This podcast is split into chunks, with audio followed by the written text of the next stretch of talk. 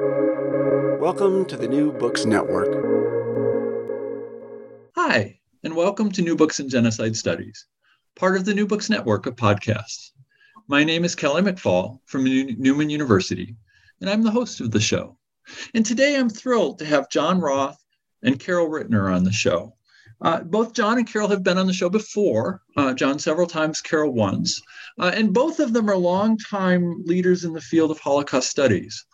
Uh, and they've recently collaborated again uh, on a new book, uh, on a book that's maybe a little different than you're used to. It's called Advancing Holocaust Studies, and it's a series of essays by leaders in the field uh, about how they became interested in the field and, and how they've tried to move the field forward uh, and what the challenges and opportunities of the field are as it exists in 2020.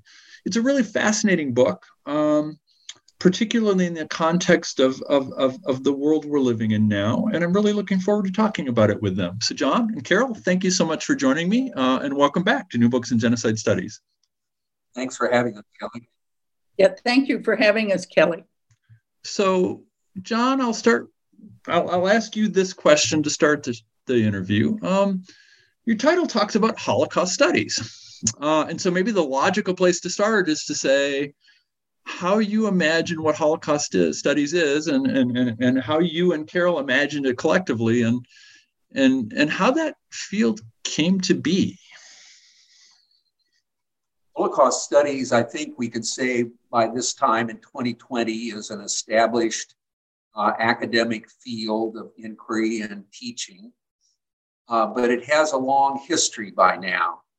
Um, the earliest studies of the Holocaust took place while the Holocaust was happening, even before it had the name that we give it now, the genocide that was being um, wreaked against the uh, European Jews by Nazi Germany the Nazis kept careful records about what they were doing in uh, annihilating the European Jews. And uh, the Jews who were their targets also kept records and wrote uh, diaries, uh, historical accounts, and a variety of things. And then uh, after World War II came to an end, there were uh, trials that took place at places like Nuremberg that also established a repository of uh, data and documents and evidence. All of these things became the material out of which the uh, academic field that we call Holocaust studies emerged. Uh, it was recognized by some people early on that the um, records that existed and the history that they uh, focused on uh, deserved further attention. And so people began to inquire, uh, to write, and in some very early rudimentary ways, uh, uh, do what we now refer to as Holocaust education. The field of Holocaust studies uh, is both, I, I, like to say, singular and plural. It's singular in the sense that uh, Holocaust studies is a field that focuses on an event that we call the Holocaust.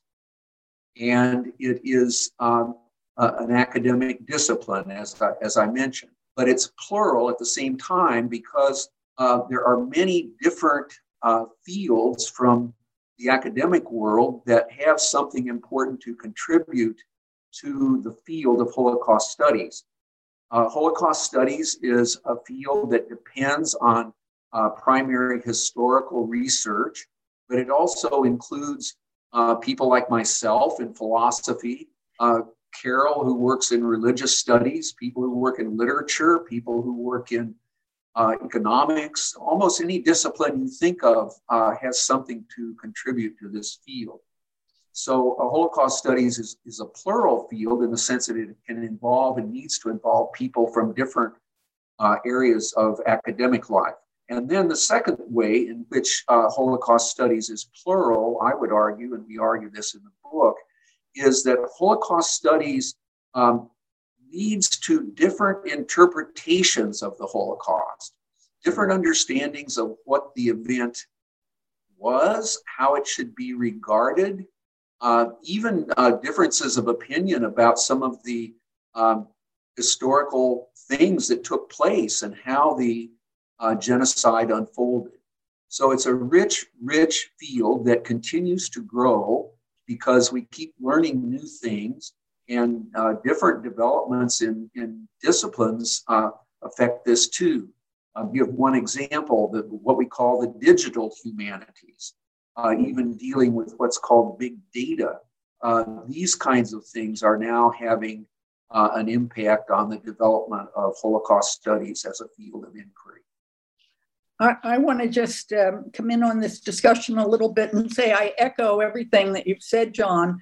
And uh, when you say it's singular and plural, I, that was a point I was going to make that there are, there is no, it seems to me, no single discipline that one can call Holocaust studies. There are many disciplines that feed into what we understand as Holocaust studies. Now, I, I do think that uh, the that Holocaust studies uh, there there are some some questions. For example, what are we talking about here? Are we talking about simply the period 1933 to 1945?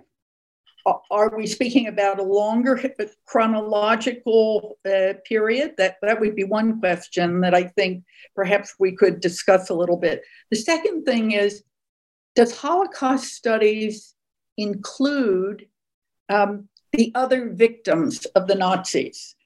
For example, non Jewish victims, uh, the Roma and the Sinti, um, the, um, the disabled.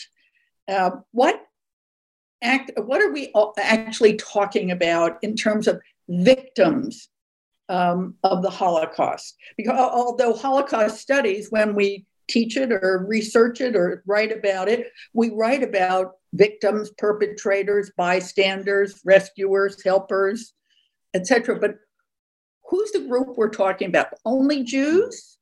Or Jews and non-Jewish victims of the of the Nazis as well. So what's the chronology, if I could put it that way? What's what's the period we're talking about here, and who are the victims?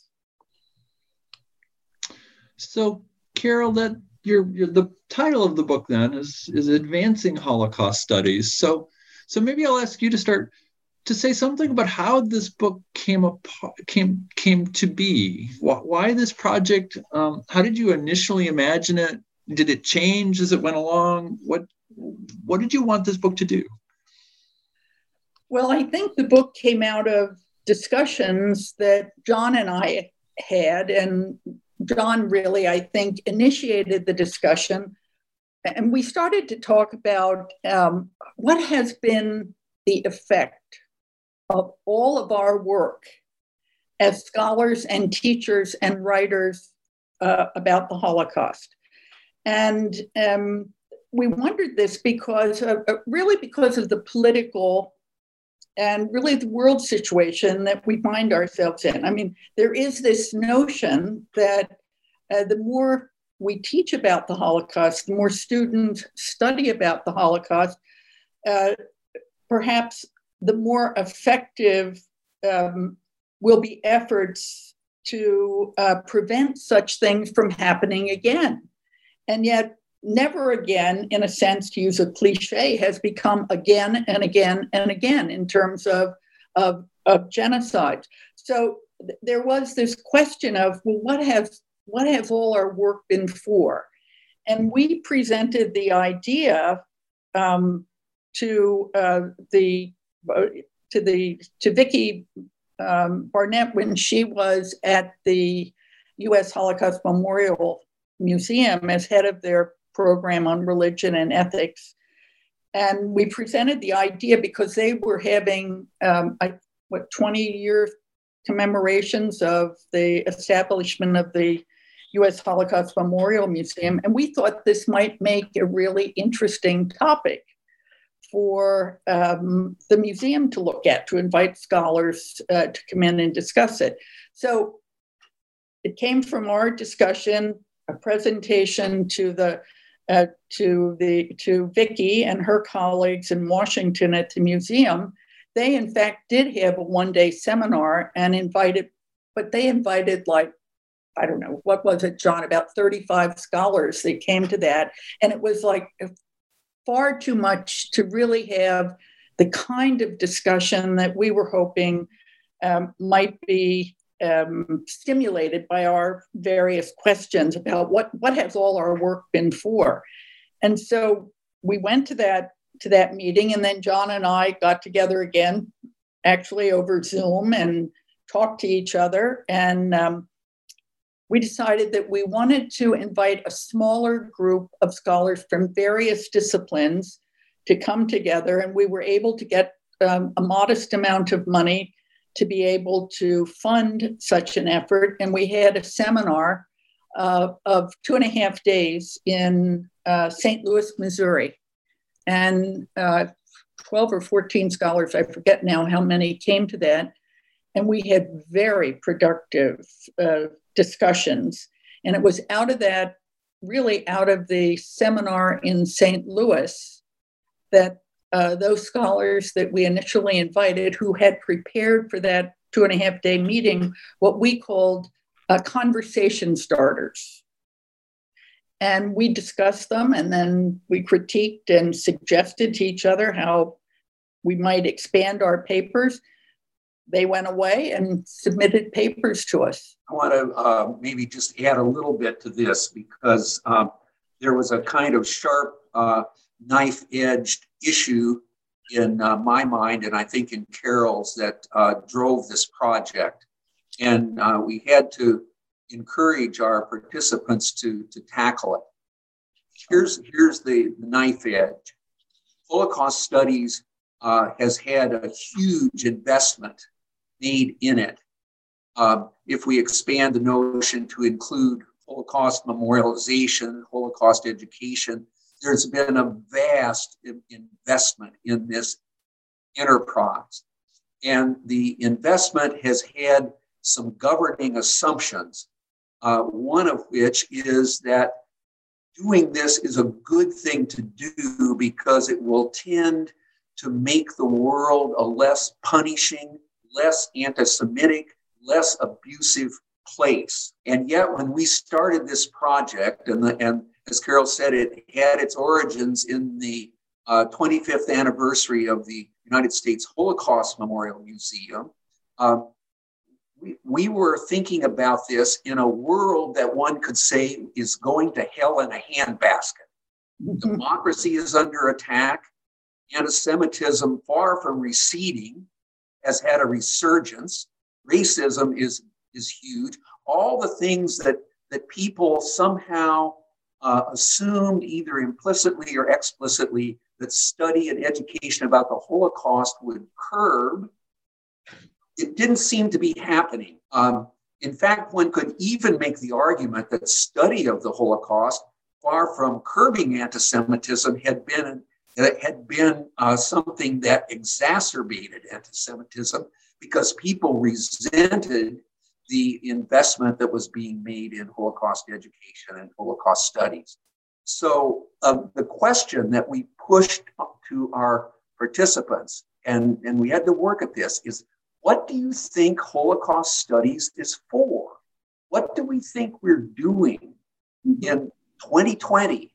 We started this pre COVID but by the time the book had been uh, brought to completion, we were in the midst, in addition to all the other stuff that was going on, we were in the midst of a, a global pandemic. So, in that context, what do those of us who have devoted some of us our lives academically to study and education about the Holocaust, what do we think we're doing? What do you think? What do we think we're accomplishing? And that was the dilemma, the knife edge that we wanted our um, participants in the, in the book to, uh, to wrestle with. Um, uh, I just come in a, a moment on that, John?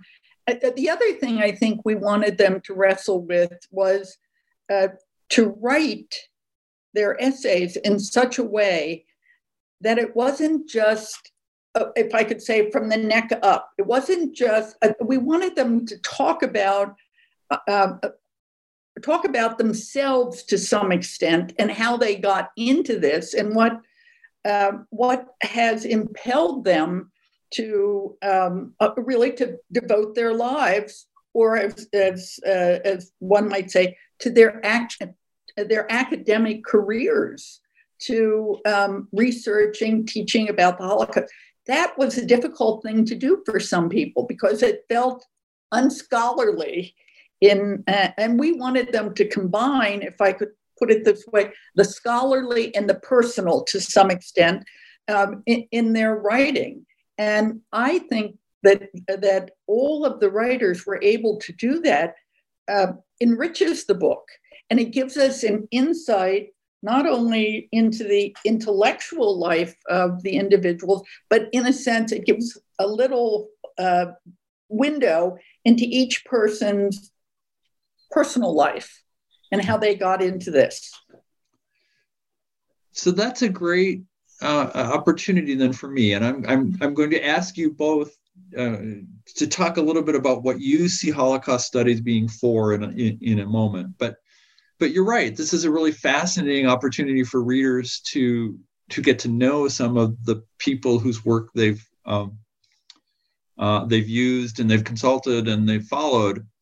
Uh, you write one of those essays, Carol. Um, so I wonder if you could say a little bit about how you came to Holocaust studies and, and why you think Holocaust studies is so important. Well, uh, I mean, in addition to being a teacher, uh, I'm also uh, a member of a Roman Catholic order of nuns. I'm a member of the Religious Sisters of Mercy. Um, and so, and have been, I have been a Sister of Mercy for more than 55 years, interestingly enough. And um, when I, when I, uh, years ago, when I taught in high school, I, I only taught a few years in high school, but I did teach my students um, about Anne Frank. That was where we had excerpts of the diary of Anne Frank that, that I taught my high school English uh, students. So I knew something about, you know, the Jews, World War II, uh, well, something about what happened to the Jews during World War II. But it did not really, if I could say, impact me as much as a book by Viktor Frankl called Man's Search for Meaning. Just really, uh, it was like uh, being hit between the eyes with, uh, with a hammer, so to speak. Um, so here I am, a young nun, uh, you know, somewhat uh, zealous and new and wanting to. And th- this was, uh, you know, the late 60s into the early 70s when so many things seemed possible. And I'm, I'm thinking, and Vatican II had just concluded, and uh, with a new uh, relationship between Roman Catholics and Jews and Nostra Aetate and all of that. I'm speaking, of course, in a bit of shorthand here.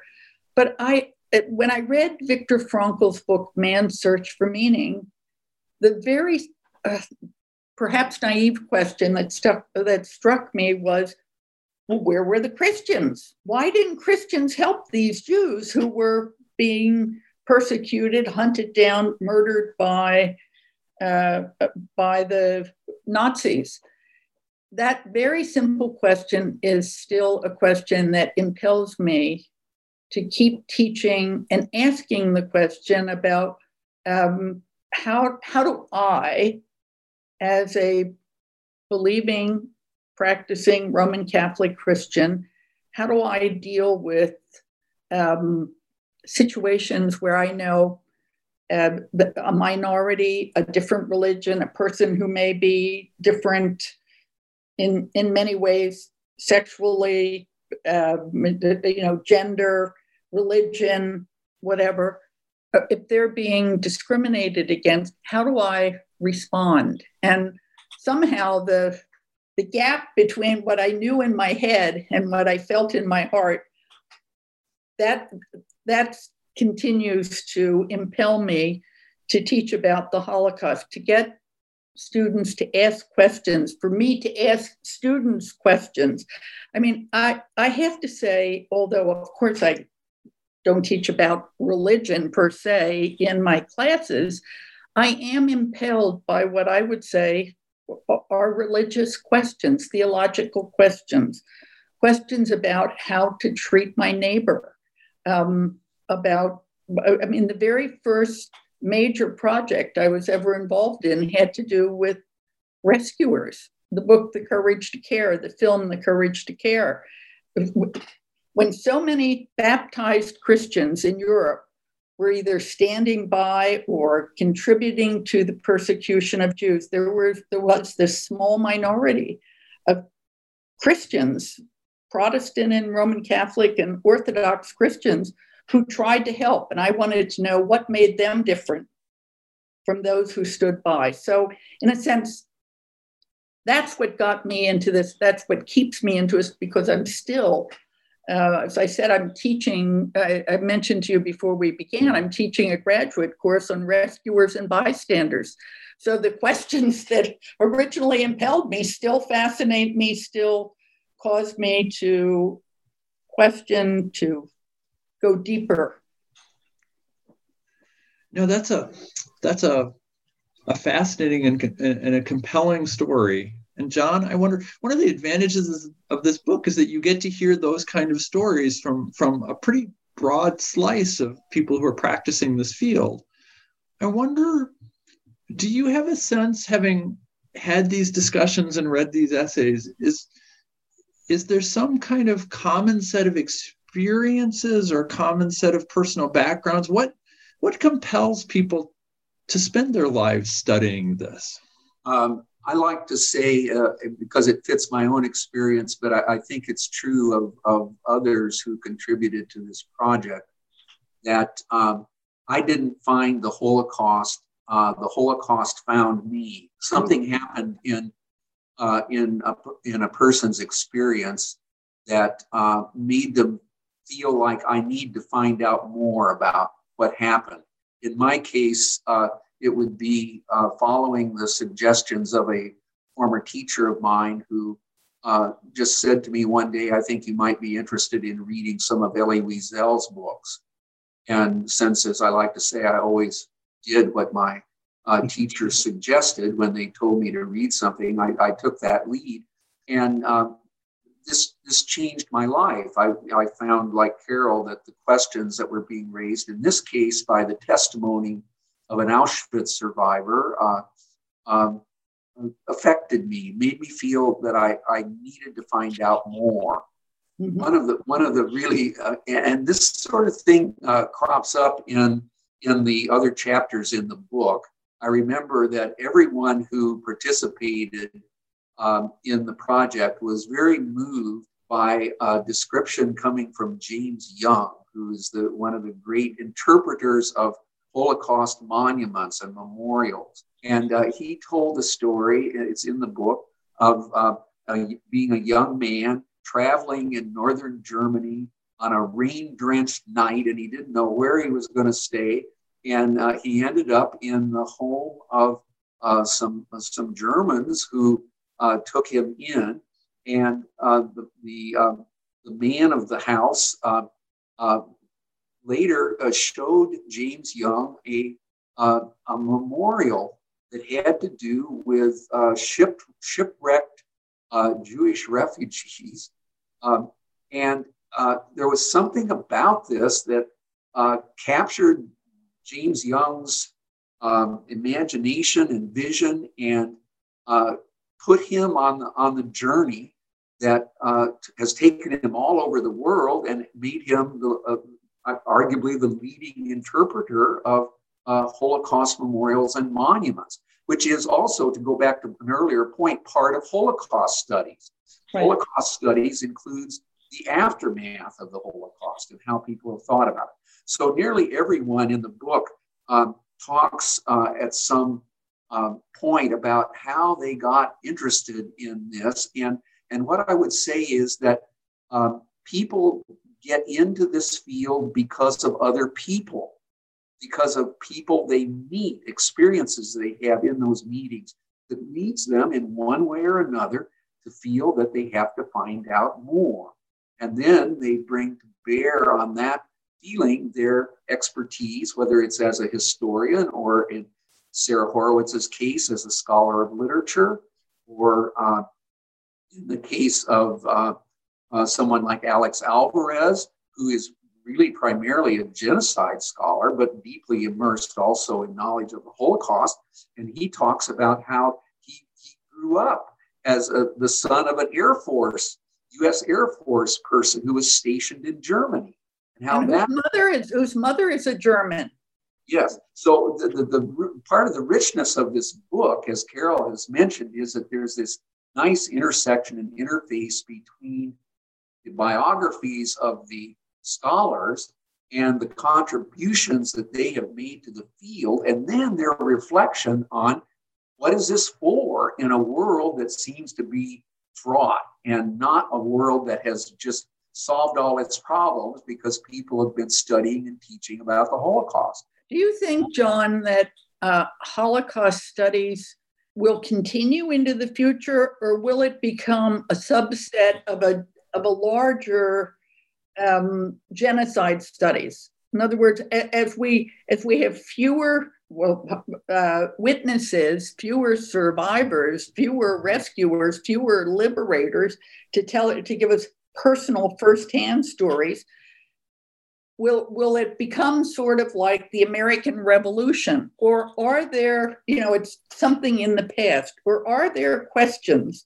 that are so uh, deeply entwined in this study of the holocaust that no matter the number of years it will continue in a sense to to be on its own as a as a I mean, complemented, of course, by genocide studies, but, but still a, a major focus.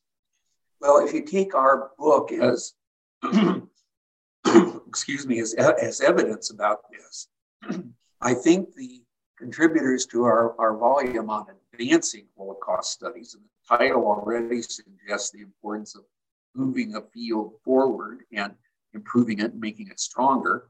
Um, that in spite of all the difficulties and the um, hard situations that we find ourselves in in, in 2020 and beyond, there seems to be a strong commitment among this, this small group of people to con- continue the work.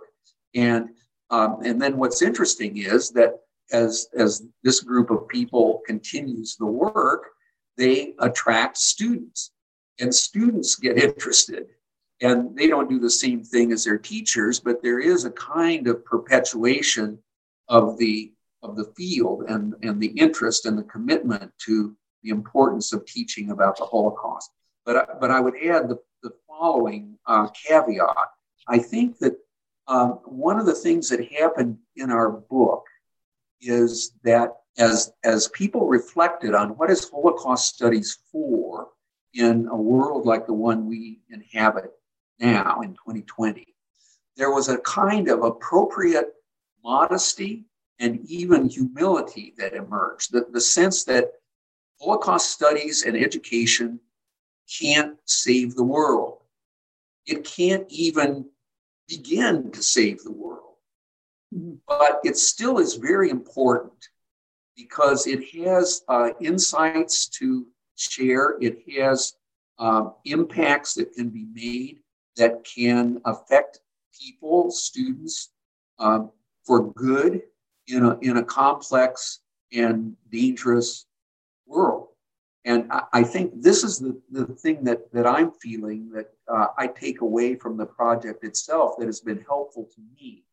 That is, I want to continue being a Holocaust scholar and teacher, but I do it now, I think, with a greater sense of modesty and humility about what I can accomplish. And, and just one more word on this, and then uh, Kelly, I know, may want to pursue this further, but the relationship between Holocaust and genocide studies, I think, is one that has moved beyond rivalry, and I'll say a word about that in a second, to a, to a, a sense of complementarity. That is, that we, we learn more about the Holocaust by being aware of, of how other genocides work. There's a kind of reciprocity of, of illumination that takes place as these uh, two things come together. Uh, Wolf Gruner's essay in our, in our volume is, is very good on this point. There was an earlier time, I think, when the emergence of a field that we refer to as genocide studies felt a little threatening people in Holocaust studies because it seemed to be a field that was going to decenter uh, Holocaust studies as the you know the focus of attention. And um, what's happened is that um, study of many genocides looms large and is very important. It hasn't displaced Holocaust studies as a field of importance and, and a discipline unto itself. Um, and there's plenty of atrocity and um, and horror to study for any number of perspectives and approaches and people to work on it. And of course, one of the, the things that um, the whole issue of genocide studies, Holocaust studies, I agree with you. There, there's a complementarity now, but there still is this question that comes up that some people, um, uh, I mean, they they still believe that the Holocaust is unique, unlike any other uh, genocide. And I always like to think about um, Yehuda Bauer, uh, who I, I, suppose earlier on in his uh, academic career and thinking and study and writing about the Holocaust probably did call it unique, but now calls the Holocaust unprecedented. So that, that's one way that Holocaust studies, in a sense, has advanced. I mean, how we even think about the event in relationship to other events of uh, genocide. What, what do you think, John? Am I onto something here, or am I sort of? I'm, I'm one who is um, uh, grateful for the fact that the advance of field of Holocaust studies sometimes means that issues that were really hot at some point recede into the past and no longer are are so important. And one of those, I think, was the so called debate about the uniqueness or even the unprecedented quality of the Holocaust. I, I think it's sufficient to say, as Raoul Hilberg uh, says in a phrase that I like, he says, whatever else you say about the Holocaust, it's one of the most drastic acts in human history. And that surely is sufficient to make it a, a, a subject of study. Um, there are other acts that are drastic uh, too, but the Holocaust certainly looms large in that in that category, and um, the um, the magnitude of the Holocaust, I think, is one of the things that uh, when when this history finds a person like me, that's one of the things that um, um, makes me want to find out more about how it happened, why it happened, and what the and what the ramifications are. I think a, a big part of Holocaust studies is uh, the consideration of, of uh, what can be called the reverberations of the Holocaust. Um, may be true of all genocides, um, but certainly the Holocaust has had uh, effects that have continued long beyond, you know, the Nazi era and uh, continue to uh, echo in our in our culture. So each of you have referred to this idea of what Holocaust studies is for. And I guess I, I depending how you, your perspective, I'm either going to press you on it or I'm going to give you an opportunity. Um, but but I'd like each of you to say something, and then I'll, I'll and, and maybe you'll invoke these, or maybe I'll bring up some of the things your author said. But but what do you see Holocaust studies as being for? And maybe uh, out of this conversation, is that something different than genocide studies, or or are they, as you say, complementarity in goals as well as in subjects? So I don't know, Carol. I'll ask you to start, and then you all can continue from there. I'm, I'm just I'm I'm trying to think about that. Um, what are Holocaust studies for? Well, I think one of the things we used to think Holocaust studies was for was uh, it was it was uh, a kind of vaccine. It was something that would inoculate um, those who uh, uh, who study about it inoculate them against committing the same kinds of acts. But uh, we we certainly, I mean, it, it isn't a vaccine and it does not inoculate. So what is it for? Well, I think it's uh, Deborah, Deborah Dwork who says um, to get more knowledge. We need to have more knowledge about this um, this event why it happened, how it happened, um, to whom it happened, who committed it, uh, who was involved in it. Um, I think Holocaust studies is um, to make us think. It's for thinking, it's for thought, it's for reflection, it's for knowledge. It's for getting us to, uh, I mean, I, to refer to Deborah's essay again, she talks about the Holocaust as a compass, as something that guides her life. Um, I like that. I mean, it it resonates with me.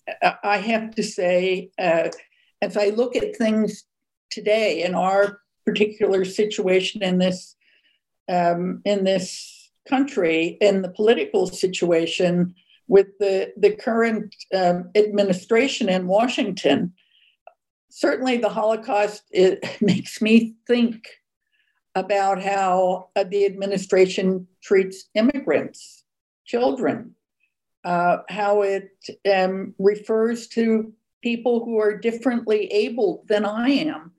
Um, it makes me think about the language that uh, the president uses in referring to people. It makes me think about how women are demeaned by some of the uh, by the president and um, and some of his associates. So what's Holocaust studies for? I think it's for, it, it's to make us think. I mean, it's I, I agree with John. It's not going to save the world. We're we're not messiahs.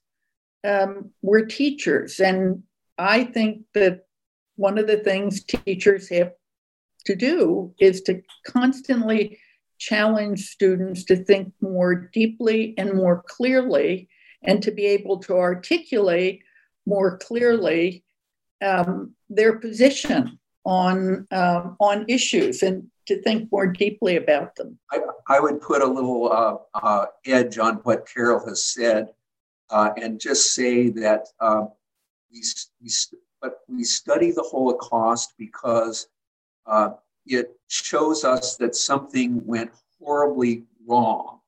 We study it for ethical reasons. Um, if, if I can disagree with Carol slightly, uh, it isn't enough just to say that the Holocaust should lead us to think, because one of the things we could think about is how to do it better, how to destroy people better, more thoroughly. So the thinking has to have an ethical component in it. It has to deal with what's right, what's wrong, what's good, what isn't, what's just, and what's unjust. And that's what Holocaust studies is for.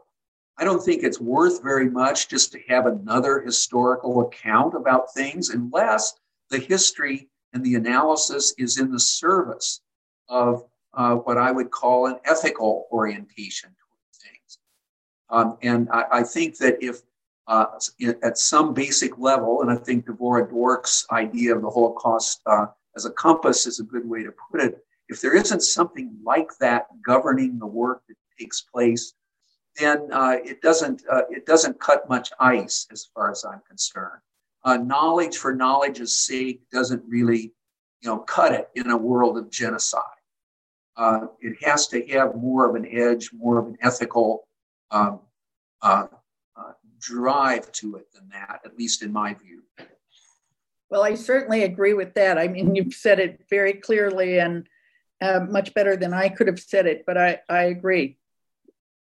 So I, I stand not corrected, but enriched by what you have to say. I didn't need to be quarreling with my good friend on this. Of course, you know, critical thinking, that's that's yeah. the thing where, where, where the critical thinking is understood already implicitly to be uh, raising questions about is this right, is this not?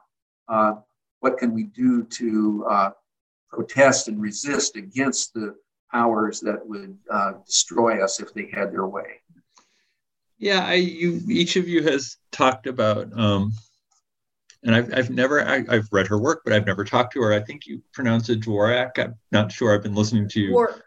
Dvorak. She, she talks about this, and you cited this that it in, increases knowledge. She she put that as part of an interesting comment, right? That you have to increase knowledge, not just memory. And I wonder about how you see that juxtaposition or, or contrast about what it means to increase knowledge, not just memory of the Holocaust. And either one of you can start. Yeah, I was looking back at her her essay uh, just earlier today, and she has a a, a couple of nice uh, phrases that I think uh, uh amplify uh, what you're driving at in your, in your question. Um, she talks about rhyming rhetoric. And then she talks about uh, the study of the Holocaust as providing an underlying grammar for helping us to understand current events. So, the rhyming rhetoric part of it is where she, in her essay, talks about how uh, her study of the Holocaust and, and the deepening knowledge that she has as a historian about that event help her to to see what's going on in the rhetoric of Donald Trump. And the underlying grammar is uh, that point in her essay, I think, is where she's suggesting that as her knowledge of the Holocaust goes deeper and deeper historically, she's able to see that there are there are patterns, there are uh, similarities um, at work in the uh, threats to democracy that we see uh, taking place in our world. So um, I think I think that's part of what she's getting at when she says, no, it's really important to advance um, knowledge uh, where the Holocaust is concerned, which in her case would, would entail historical research, because the, the more she understands about what happened then, it gives her her compass for understanding and, and figuring out how to respond to what's happening in the present.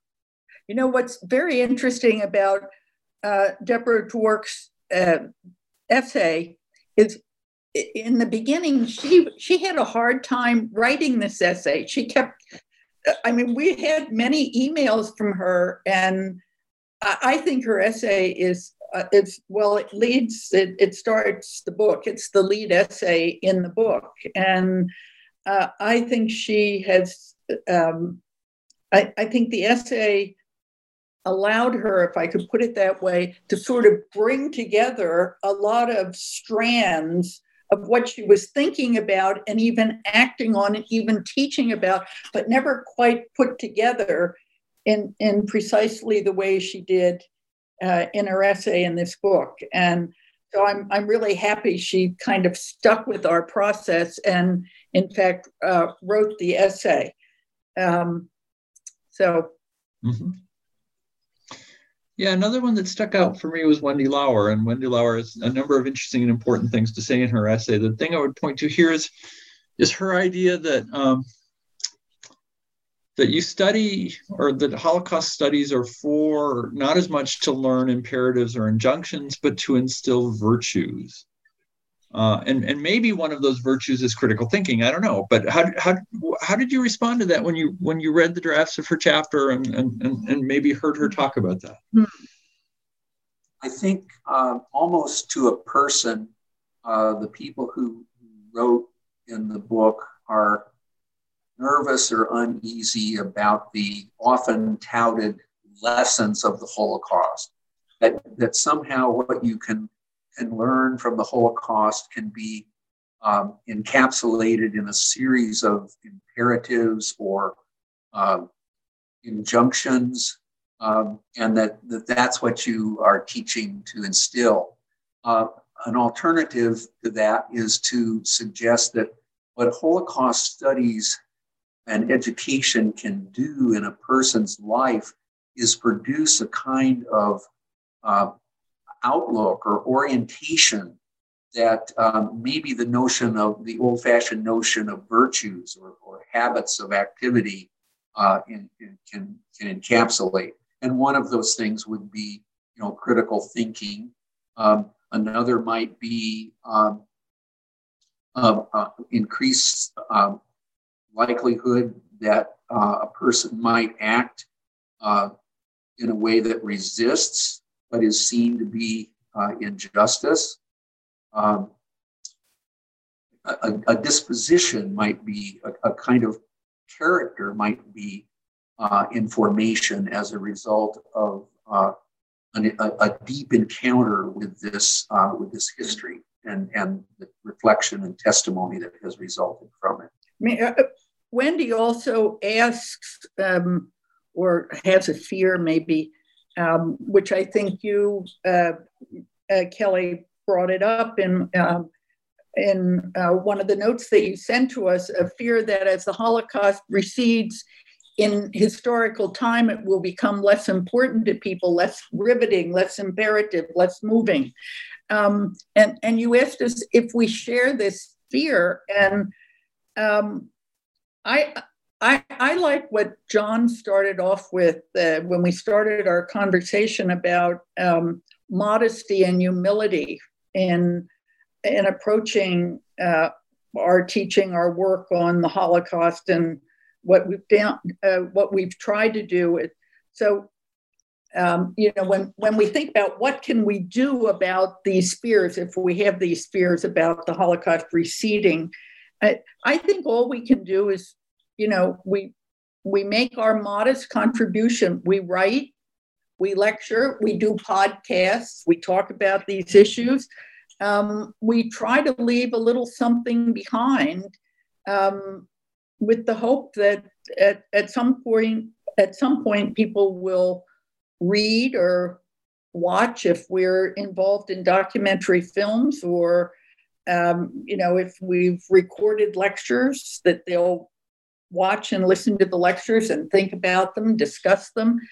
But um, I don't really have a fear that um, that the Holocaust will become less important or less riveting. I mean, I find just even with these 15 graduate students that I have, they really do try to engage questions about the, the ethical questions, really, John, that uh, that um, that you sort of indicate, not sort of, that you indicated we ought to um, be focusing on as we teach and study about the Holocaust. Wendy talks about something um, in uh, in her place of work, which is in uh, Claremont McKenna College in California, where, where I used to teach. She uh, heads a, a, center for uh, human rights there, uh, but more than that, she's been one of the leaders in creating a consortium of uh, uh, Holocaust and genocide and human rights uh, centers, uh, institutes on campuses around the country. And uh, one of the things that ha- has resulted from that, even in the COVID times, is that students are energized to find a, a good interface between their academic studies on the one hand and their social activism on another. And this is one of the things that Wendy wrestles with in an interesting way in her essay. How do you find, what is the balance, right balance between um, serious scholarly commitments to research and publication on the one hand and teaching on the one hand, and on the other hand, um, you know, working with students who want to be involved, want to be engaged, want to you know make a difference in a practical way in their lives. And I, th- I think this is one of the hopeful signs for me that uh, students who study the Holocaust or other genocides, I think one of the impacts it has on them very often is that they want to do something. Mm-hmm. And these uh, centers and institutes around the country are providing opportunities for students to find an outlet for those uh, impulses. Yeah, can I follow up on that? Because so so there's a set of students who are undergraduates who I think often respond that way. Graduate students in fields other than theology or philosophy are often trained in a particular methodology that talks about being objective and um, uh, treating, removing yourself in some sense from the material you're studying. How both of you have trained graduate students how do you try and help your students develop the kind of virtues that wendy refers to at the same time as they're trying to develop a kind of skill set around scholarship and research um, that's that's maybe separated from that? How, how have you tried to do that And I don't know, Carol, you can start. Well, one of the things I would say is uh, now I have some really wonderful students at Stockton University, and they're eager, they work hard. Of course, I, you know, I sort of get my whip out and, you know, I, I, I use my whip a bit, but I, I find the students um, hardworking.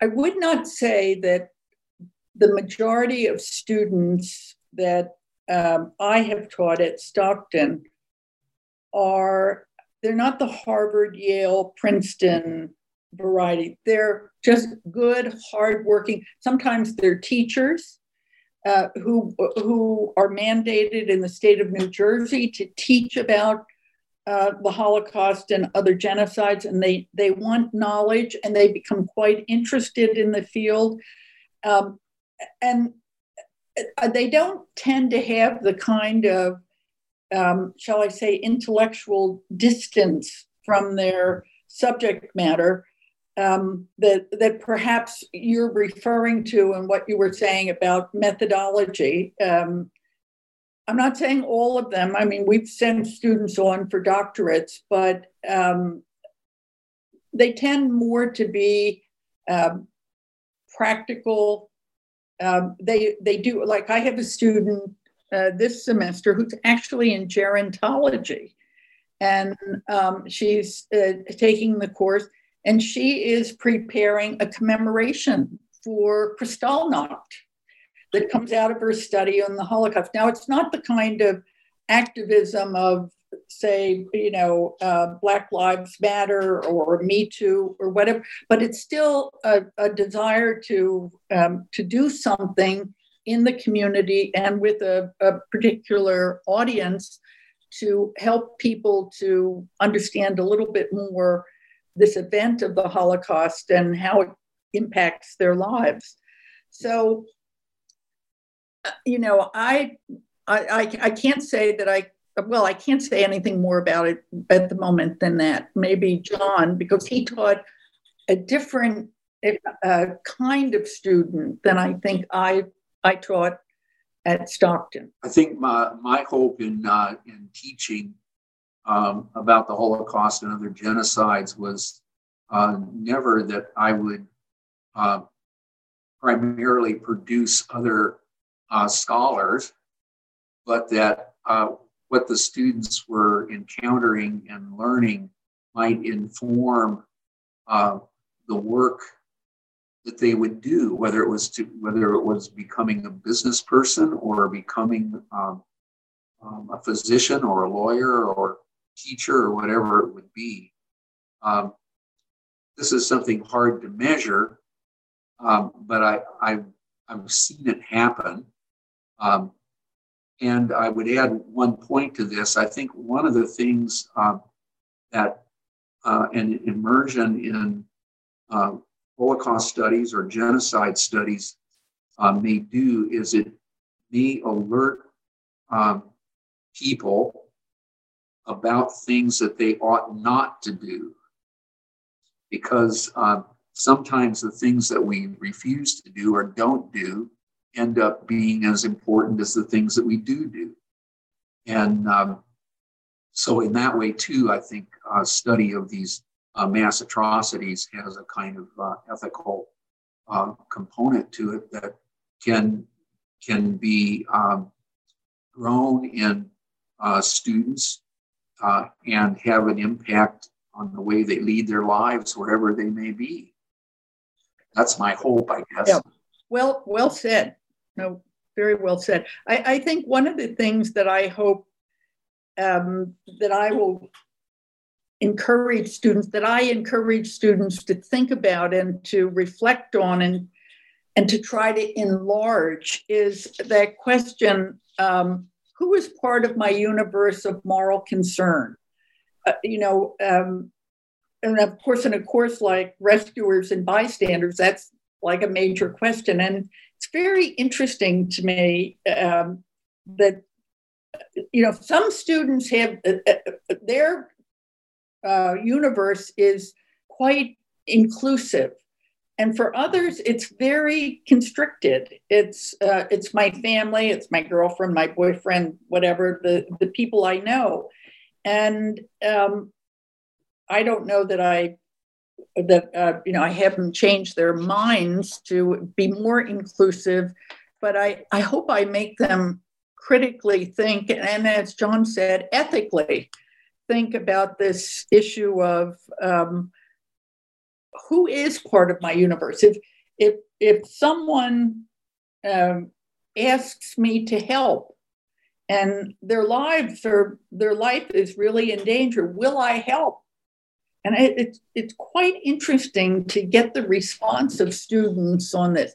Some are immediate. And of course, one of the things I say, you know, they always ask, well, what would you do uh, during the Holocaust? What would you have done? And I said, listen, I don't know. I can only say what I hope I would have done. But I said, we get an idea about how we would have behaved then by how we behave now and whether we respond when people are in need. And I think, you know, today when we look at what's happening on our borders, what's happening, um, you know, to immigrants, to Black people, to people of color, um, the questions that come up in, in studying about the Holocaust and in Holocaust studies do affect our students and their lives. And so I think, John, that what you've said about you know, what you hope is uh, not so much that you've trained scholars, but that you help your students to think about how they live their lives and how studying about the Holocaust influences how they live their lives. So our time is growing short. So I, I would ask each of you, and I'll, I'll start with John, and then Carol, you can chime in.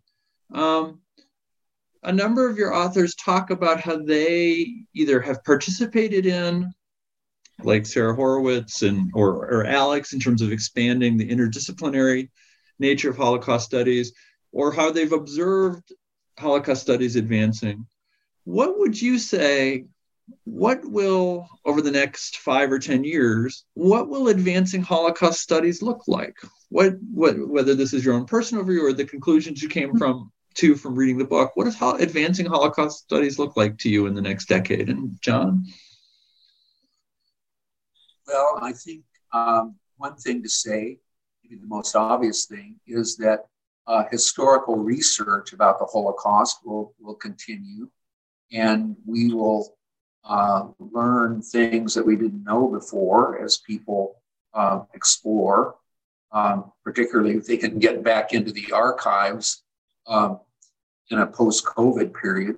Um, one of our contributors, uh, Rob Ventresca, at the time that he was working on the essay was about to set off for Rome to uh, have a look in the newly opened Vatican archives that deal with uh, the reign of uh, Pope Pius XII. And you know, COVID prevented him from from doing that work. But but one of these days he'll get to do that, and we'll, we'll learn some things that we didn't know before. So that's one way in which Holocaust studies will advance. The historical knowledge will continue to grow and um, and go into areas that you know, we, haven't explored completely uh, in the past.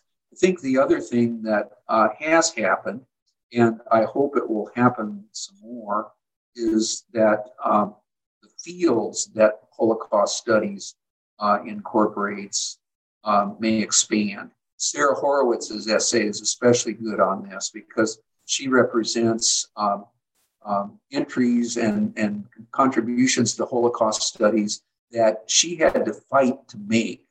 Uh, one of them had to do with the importance of literature, study of things like poetry as a way of increasing our understanding about the Holocaust. And uh, she also points out in her essay how difficult it has been until fairly recently for uh, gender studies perspectives to have a, a place in the field. So I think um, there are going to be further developments that are going to take place here. I'm guessing one will have to do with a closer uh, cooperation and interface between Holocaust and genocide studies. Um, and a second thing has to do with um, uh, what we're able to do with the use of uh, digital capacities to, to get at things, ranging all the way from access to archives that it becomes more easy that way to things like um, uh, technological capacities to investigate the sites where the Holocaust took place. There's been some really interesting um, scholarship that's been driven by um, kind of technological excavation, one could say, of the places where the Holocaust took place. So there are all sorts of frontiers that are, are to be uh, explored and accessed that um, will happen. We may not even know what all of them are um, until somebody becomes a pioneering person to you know go to the next stage. I, I don't know that I can add much to what John has already said, but I hope that one of the ways that Holocaust studies will advance is that we will not lose sight of the fact um, that we, we need to explore the relationship between uh, Christians and Jews. That um, at, at, the very beginning of our discussion, we talked about how other disciplines come in, a, a complement, and are part of Holocaust studies. And of course, theology and religious studies, I mean, that's a great part of our study of the Holocaust. As um, John and Richard Rubenstein in their book Approaches to Auschwitz um, have said, you know, that um, you know, anti-Judaism in Christian theology was not the cause of the Holocaust. I'm, I'm probably not quoting as well here as they said it, but certainly anti-Judaism in Christian theology prepared the seed ground that that helped to make the Holocaust um, possible. And um, I mean, we're still hearing, and at least in the Roman Catholic Church, I haven't, of course, been to Mass in a church since probably the end of March, but I follow it on online. Um, and uh, the readings of the of the scriptures, for the most part, like we just finished reading uh, the Paul's letter to the Galatians, no explanation about the context of it, and the Jews are and Judaism, I mean, it's clear that Christianity is replacing um, Judaism. So I hope that we won't lose sight of um, teaching about anti Judaism and Christian theology and how it helped to prepare the seed ground, and that we won't just, you know, teach the history of the Holocaust, but we'll teach some of those ramifications and, and other aspects uh, uh, about the Holocaust. That's how I hope that we will advance and that Holocaust studies will advance in the future.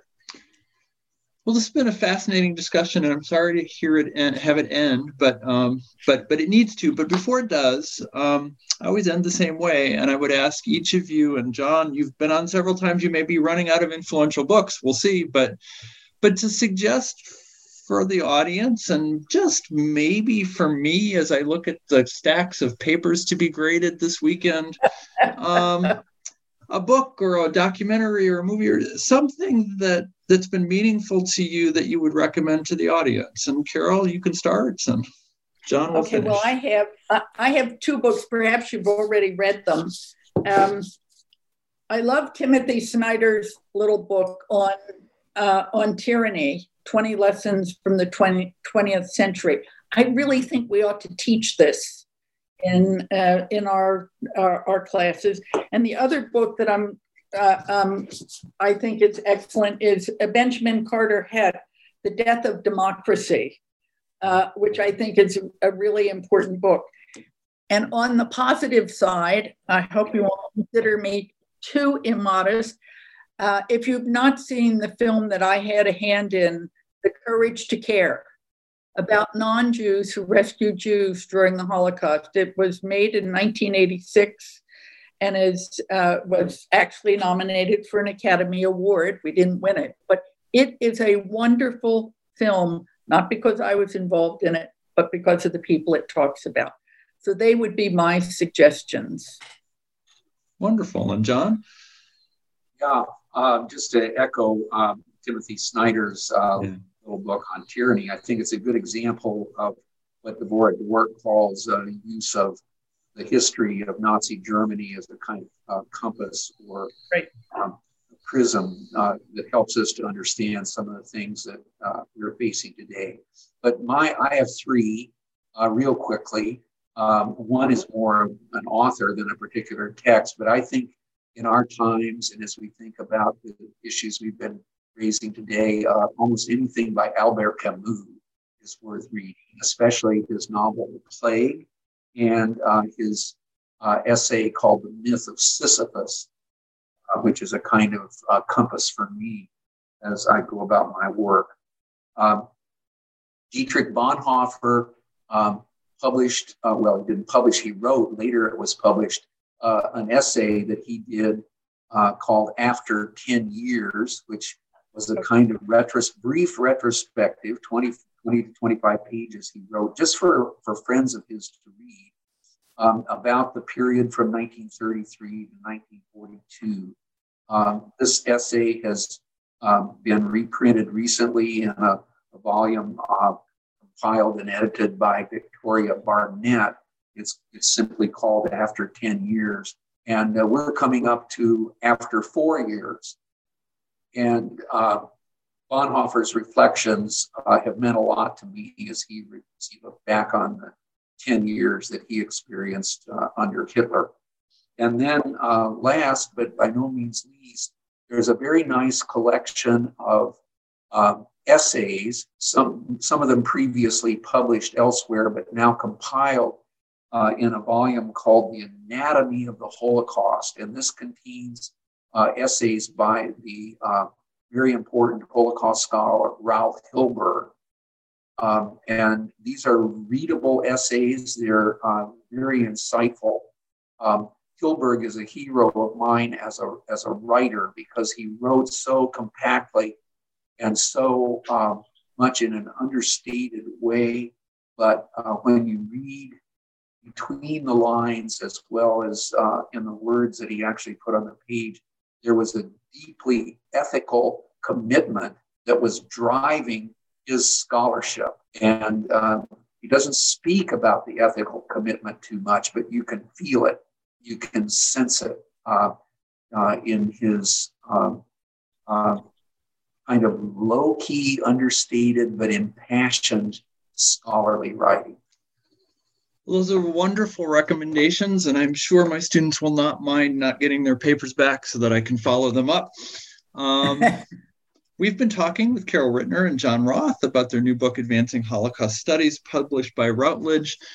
Uh, we are taping now in the middle of October. I cannot tell the audience what exactly will be coming next time, but I will be speaking uh, soon to Laura Robson about her book about the Middle East. I will have a short series of podcasts about um, the Indonesian genocide and attempts to think about justice with that. Uh, and I will also be talking uh, with an old graduate school colleague of mine, Laura Hilton, and her co author about a book recently published about how to teach the Holocaust in secondary uh, and university settings. So those are all coming up and I hope you'll be back for then. But until then, uh, John and Carol, thank you so much for bring, being with me, and uh, and I wish you a healthy and happy and safe um, rest of the fall. Thank you very much. Thank you.